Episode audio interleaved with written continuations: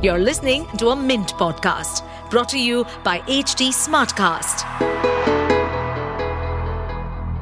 Hello, dear listeners. Today's Mint Primer is written by Devina Sengupta.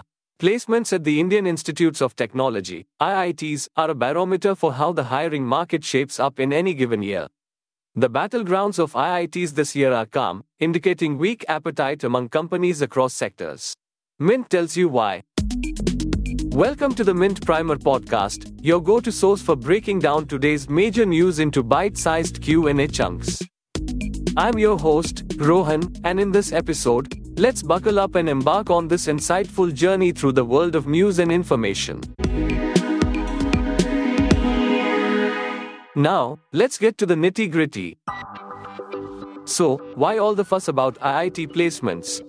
Picture this in the vast arena of India Inc., snatching up graduates from the prestigious IITs and IIMs is like winning the ultimate corporate popularity contest. It's not just about grabbing top tier talent, it's about elevating your company's street cred. With a whopping 23 IITs churning out graduates in various flavors, it's a recruiter's dream buffet. But here's the kicker when the global economy decides to take a nap, like it's doing right now, companies start tightening their purse strings on salaries or, in some cases, swiping left on the whole campus recruitment scene. This year, IITs are playing hard to get, eyeing recruiters who don't usually stroll down their hiring lanes. And guess who's feeling the heat?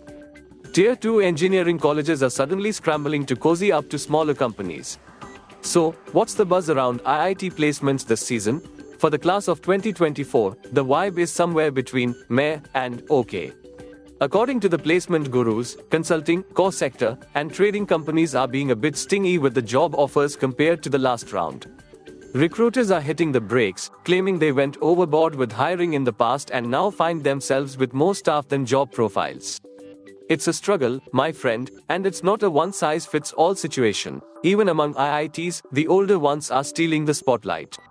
The fresh faced IITs kicked off their placement party in August September, but the cool companies are still RSVPing to the older, more established IITs. Some of the newcomers are so desperate, they've slashed their compensation expectations to lure in more suitors. Who's ghosting the recruitment scene this time? Well, it looks like IT services giants like Infosys and Wipro decided to take a hiatus.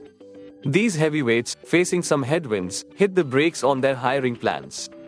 In the last three years, Infosys and Wipro were on a hiring spree, snatching up 208,000 engineering graduates. TCS and HCL Technologies are still in the game, promising to hire from engineering colleges, but the numbers might not be enough to fill the void left by the absentees. Did the compensation game change? Last year, big money was flying around, with Jane Street throwing a hefty 3 rupees and 70 paise 4 crore per annum at lucky grads. This year, though, the peak offer so far is a relatively modest 2 crore rupees per annum. Core sector firms are sticking to their guns, with offers ranging from 8 rupees 15 lakh per year. The catch? They're hunting for the rare breed, algorithm wizards, associate program managers, and chemical engineers with ESG project experience. Finding these folks is like searching for a needle in a haystack. And thanks to automation, basic coding and machine learning skills are quickly becoming old news. What's the game plan for B schools? Now, the B schools are gearing up for their turn in the spotlight. Enrollments kick off around February to March, and while they may have fewer students, the course fees are no joke.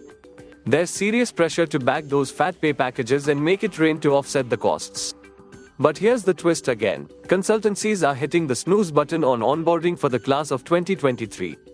And with global economic headwinds causing a ruckus, getting the big global firms to hire in droves is a tall order. Just like the engineering saga, the smaller companies are flocking to the top IIMs, leaving the second tier IIMs in the struggle bus. And that's a wrap for today. The corporate tango with IIT placements and B school aspirations unveils a tale of economic shifts and recruitment waltzes.